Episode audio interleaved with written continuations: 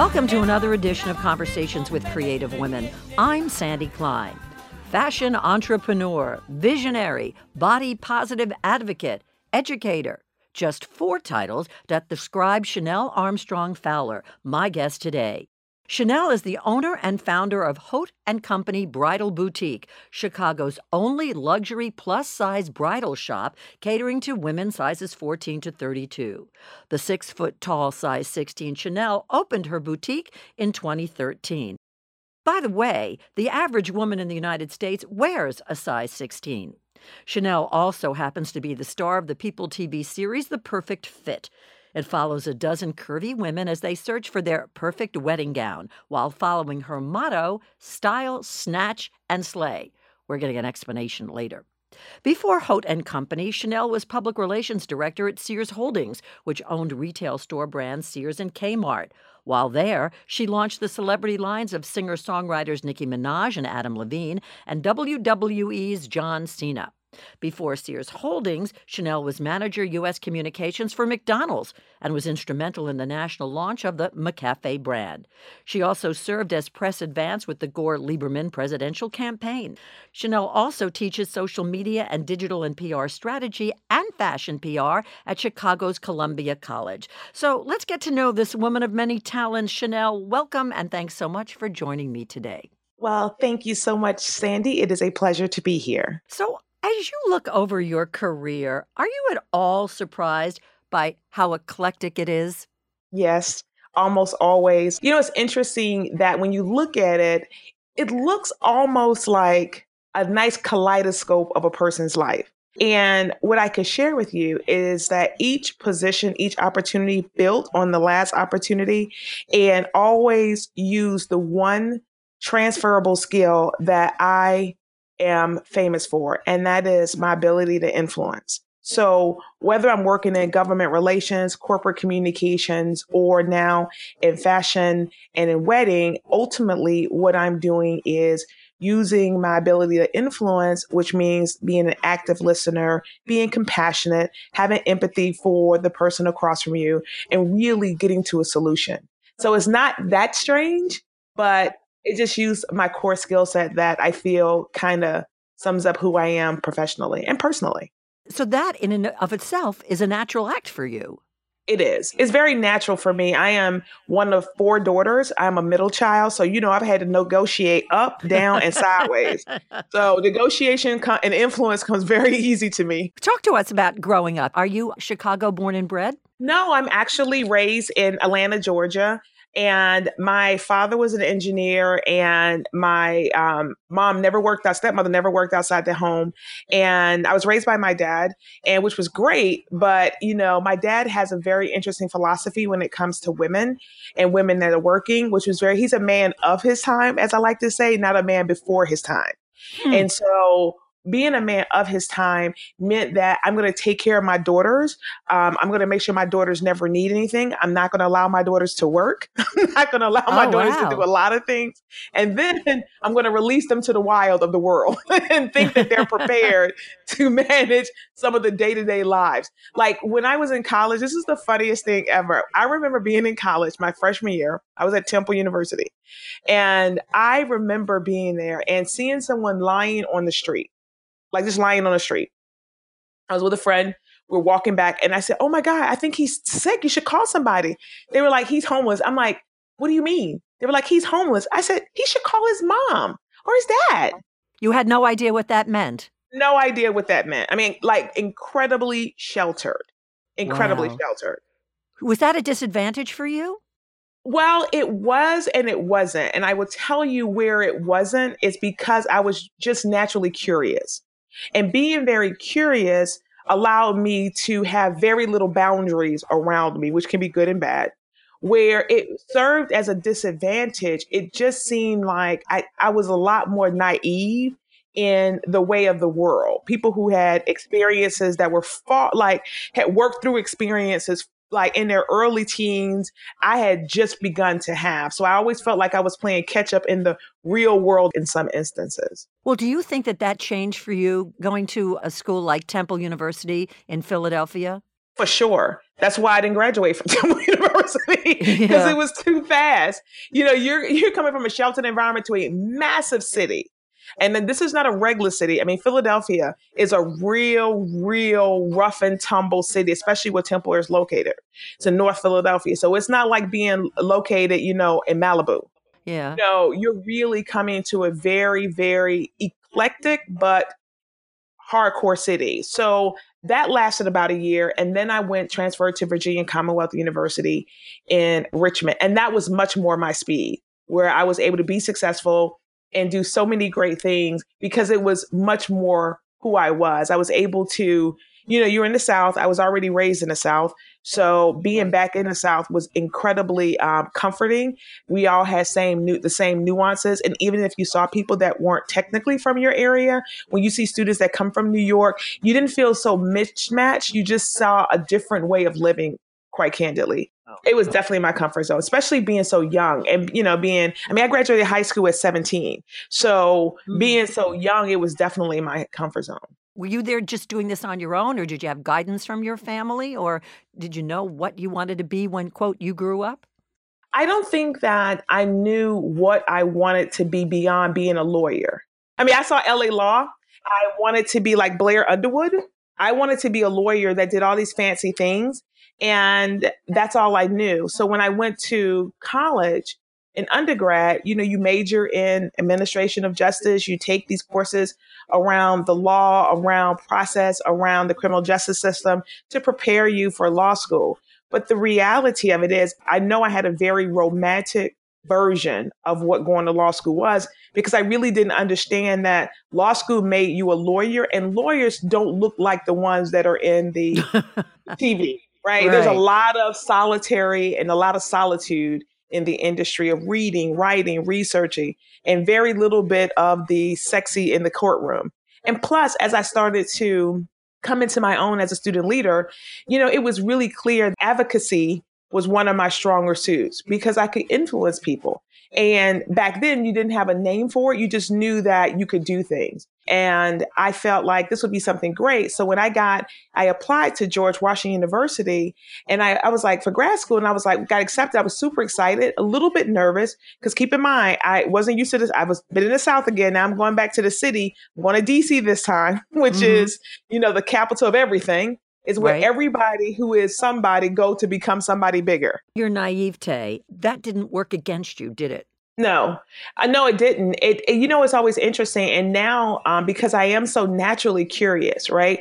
One of the things that I have to be very careful with my curiosity as I've gotten older is that because I am very, very like willing to look out of the box, you know, you can get shiny object syndrome where you can get focused on everything outside of the box. However, you still have some major deliverables and some um, some major, you know, operational things to be able to handle in your own company, and you can get a little derailed. So one of the things, even being curious, is how do I? I'm learning to balance that curiosity without stifling it. You know, trying to let it use for my advantage, so I just don't have all these projects that um, go by the wayside because Haute & Co. is my third company. And the funniest thing is, I would talk with colleagues and friends, you know, I had all these ideas for companies, and they would ask, Well, what happened with this one? I said, Oh, I did the financials and it just didn't work. You know, I would take a plan all the way to the end to the financials and couldn't see how I could make it financially strong. Mm-hmm. And then I would say, Okay, that's it. We've done what we could do. They're like, You're not going to try? I'm like, No, the numbers speak for themselves you know so i would try another company i would you know go through the exercise of doing that and when i did it with Haute and co it was one of the ones that said okay stop I think we can do this. Before you opened your own business, you know, you worked for other people, as I mentioned, you know, and you did PR. And so that was how you, I'm guessing, honed your skills, correct? For sure. Yeah. I mean, that's what gave you A, the street cred and the foundation for you to open up, like you said, three businesses or start three businesses. I had one, I had one before I came to um, McDonald's. And I would tell you McDonald's because McDonald's is literally a business filled with entrepreneurs from the franchisees to the suppliers you know, everybody's an entrepreneur. So you get to see everything from different perspectives to serve the same company, the same customer. So when you're looking at getting a new sausage McGriddle and you're mm-hmm. visiting mm-hmm. the pork supplier, you're actually visiting someone who has a business. And then when you're talking to franchisees about the rollout of the McGriddle sandwich, you're talking to someone else who has a business. So it really is, you're surrounded by entrepreneurs all the time. And that was the best training ground I had for entrepreneurship and understanding P&L, understanding cash flow, understanding, you know, fixed and variable costs. Those came from working at McDonald's. Where I hone my retail skill set is at Sears Holdings. It was working with people like um, all the not necessarily the um, the merchants, but the marketers and sometimes the merchants. What was this like for you to be a woman of color? Were you kind of an anomaly where you worked, be it Sears Holdings or McDonald's? Let's be very candid. One of the biggest reasons I started my own business, it wasn't because the opportunities weren't available to me in corporate America. It was just that all the opportunities weren't available to me.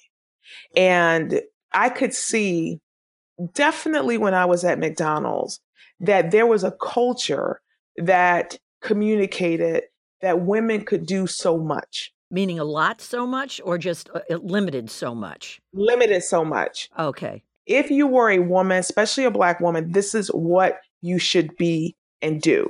You can't operate outside of this box. And because I've already operated outside the box, I come from a different experience, I would find myself hitting the ceiling. Yes. And I remember one specific incident when I knew it was time to go. And the funny thing is, I would tell you, I have found my best friends by working at McDonald's. Mostly half the people that were at my wedding were people I worked with at McDonald's and or Sears or came from college. So, uh-huh. you know, those two jobs were the most impactful in my career, right? That got me that that I got like long-lasting relationships with. I would tell you, I remember this one instance that I will never ever forget. I applied for a position in what they call a field position to work for one of the division presidents at McDonald's. I went out to interview and they wanted someone that was, you know, because it was in California, they wanted someone who would be able to work with local legislators, you know, just a whole plethora of things that I had done. I mean, I had already, you know, worked at McDonald's. I knew the system. I worked at incredibly great relationships with franchisees. Um, and I come from government relations and I had strong relationships by understanding state and local government. I mean, I had worked for the governor of Virginia fresh out of, um, out of undergrad. So I clearly understood state and local government. And I had worked on a federal campaign and worked for the vice president of the United States. So it was surprising out of all of that. And not to mention working at being a government in government relations in DC and had an advanced degree, passed over for a person to a person who was a white male who had six years of experience from a small from an agency. And what happened to you? What'd you think? I was livid. And I said out loud that I don't understand how this could happen. And what I what was shared with me when I knew it was a wrap is, well, I don't know if they felt like you were a good fit. and I said good fit is a very, very nuanced role to say we don't want you in this role in this job. Yeah, really. And all we can say is it's not a good fit. And that to me changed how I looked at the company. It didn't change how I looked at people I knew, but it changed how I looked at the company. And I was not going to do this. I was not going to stay at the company any longer. And I had, was getting recruited anyway by other companies. And I got a recruiter call me about from Sears Holdings. And I really did want to kind of break out and go into the retail side anyway. Um, and that was a good opportunity. And Sears is not, I can remember, I am not joking with you, Sandy. I can remember sitting in a Sears Holding meeting and they wanted to debate the use of the N word using the ER or the A. Oh my God. And I said, well, this conversation is not going to happen. Not with me. I'm just, there's, I, I don't want to have this conversation. I'm not going to have this conversation. There are special places and nuances, quite candidly, when you work in corporate America and you're a, a woman of color. And if you are a woman of color that is semi woke, meaning you understand the unique intersection between sexism and racism and the unique barriers and obstacle that they can create for you then you begin to look at what does my life look like in the organization and what will my life look like outside of the organization well it sounds like you just knew in spite of all of this crap that you had to go through that you were going to forge ahead and i'd like to forge ahead with you in terms of Haute and company bridal boutique why did you open this business I did want to go back on my own. I enjoyed entrepreneurship. I also wanted to be not, I wanted to be in a scenario that I could create my own everything. And at that time, I had gotten engaged to my lovely husband, Sean. And he was his he's he's divorced. He was married previously and he's divorced. And his daughter is young and she lives here in Chicago. So he had said to me it would be hard for him to move away from his daughter during like during these years when she was still young. Once she went away to college, it would be easier. So one of the things that I said to him was that if I have to stay in Chicagoland and stay in Chicago, because I was getting, you know, headhunters were calling about roles outside of the state. And I said that I would have to create my own reality. And I saw what was available in some of the organizations in Chicago, but I wanted to do my own thing. And I really felt like taking on this research about building this plus size boutique and curvy boutique in Chicago would be great for me, you know, professionally, you know, emotionally, creatively. It could really propel me to the next level. Creating this company had to be very personal for you. You weren't just opening up any dress shop, you had a specific target audience. Believe it, or not it wasn't personal in a way of size because i'm going to share something with you okay. it was personal in the way the way people are women are treated period. And i was determined to build a company that women that were treated on the inside and the outside with a level of respect and dignity that showed that they were valued. So as a woman of color sometimes when you go into retailers they can be very dismissive disrespectful and not really looking at you as a value to their organization. They look at you in some cases the opposite way, where they either follow you around or make slide comments like, oh, that costs a lot. Are you sure? I don't know if we have it in your size, you know, things mm-hmm. like that. So for me, it was less about the size, but wanting to work and know that I could create an experience for women inside and outside the company, especially coming from where I came from, that women could find peace and work hard and be compensated and be and can be taken care of inside as staff and outside you could walk in as soon as you saw walk through the door you knew that you were going to be valued heard and respected and that you didn't have to worry about anything else we weren't going to chastise you about your money we weren't going to demean you about your size we weren't going to you know send you know, subtle slide remarks about your vision. We just weren't going to do that. So you were going to treat the women who walked into your store as human beings. Correct. As I would want to be treated. You know, it's so interesting. We were having this conversation with a group of retailers around um, a woman that came in to another store. I'm not in the area. She's a bridal store, and the woman of color um, the apparently the way the sales associate said that, oh, we don't have that, we don't sell that off the rack, or whatever she said, and recommended that she go to another store, it offended the woman. Mm-hmm. And she wrote a review about it. And everyone who was on this thread in this group was saying like how unfair that was. I don't think that was racist. I don't think it was this. And I explained to people, if you want to be in the retail or if you want to be an owner, you have to have a greater level of sensitivity around what your customers are experiencing. I work exclusively with curvy customers, women who literally, if you would hear some of the stories, right, that would go to another boutique. One woman said, told, told the bride, you have time to lose that weight before your wedding. Mm-hmm. Or it doesn't really go up that size. We might be able to put some panels in the side to make it work, but we don't know for sure.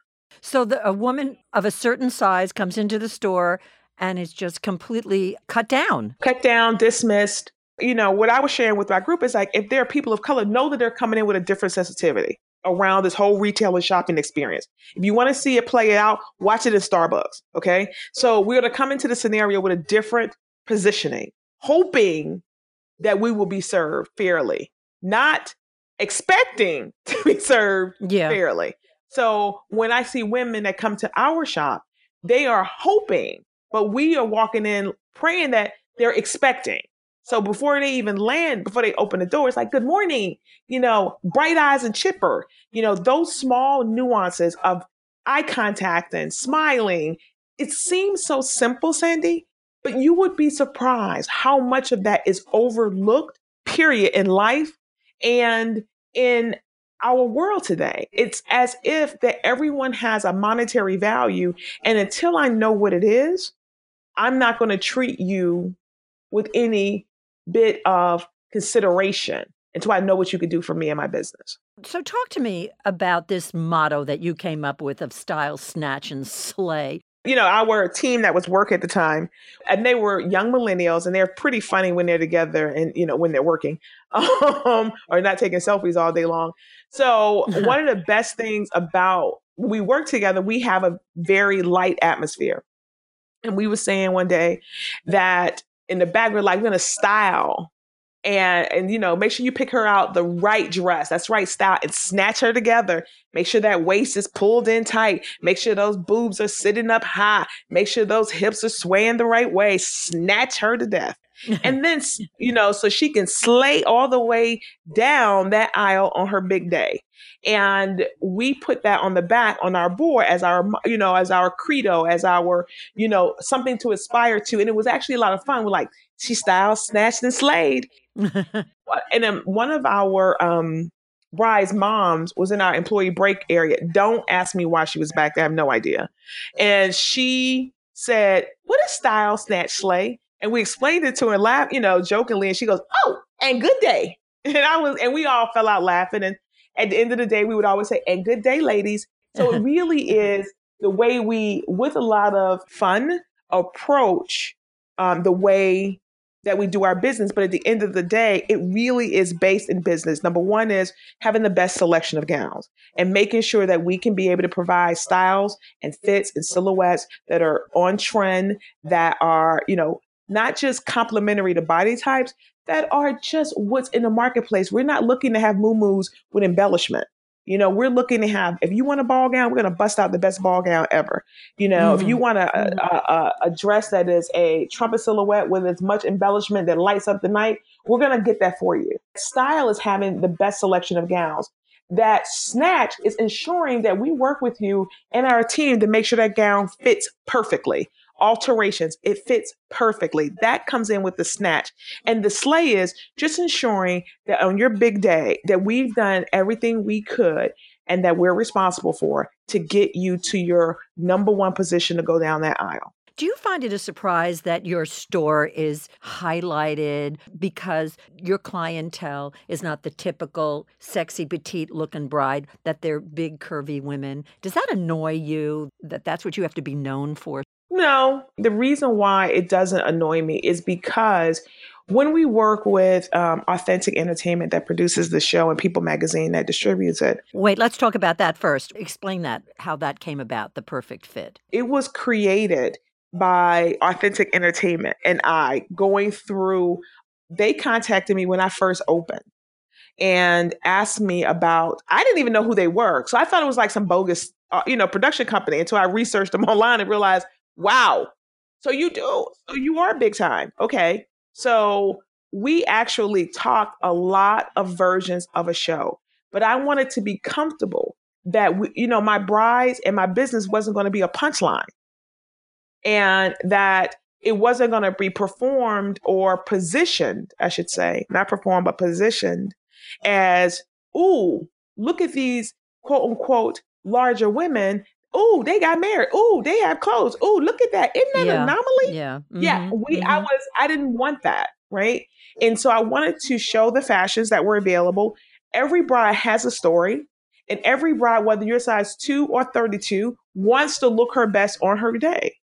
And what I was wanting to do is what Authentic wanted to do is have a show that showed all of that. And the fact that we're curvy is even better because the marketplace is starting to understand slowly that all women are not a size 10 or 6.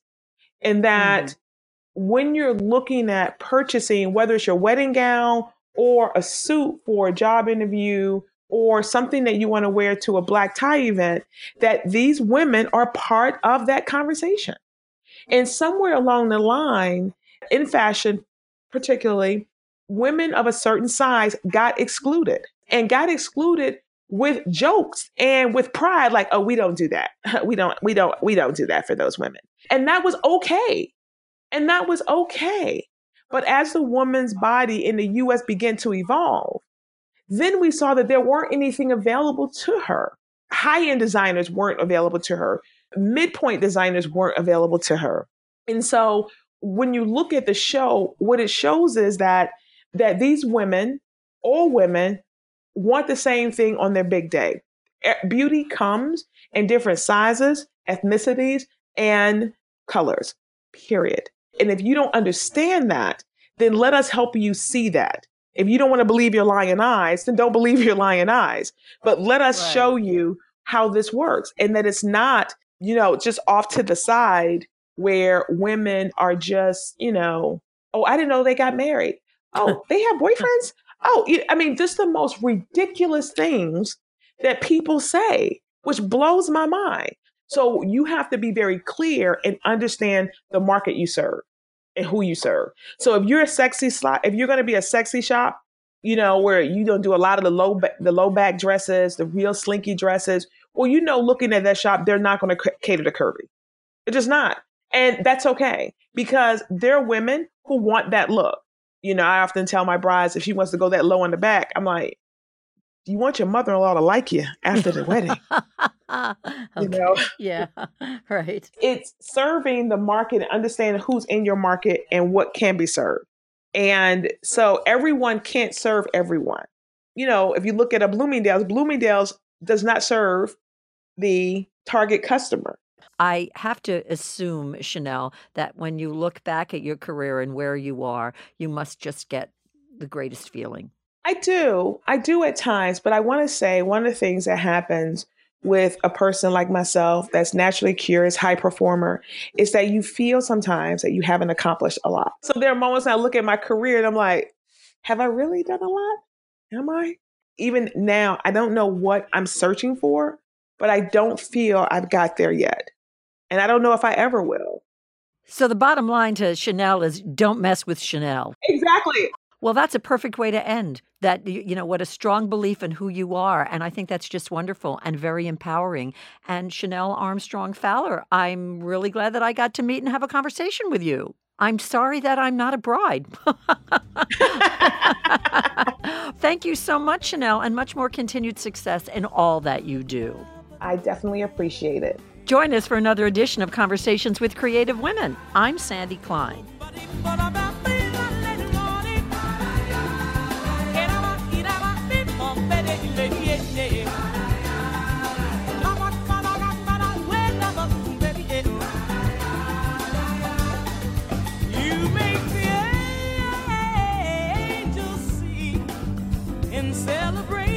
of the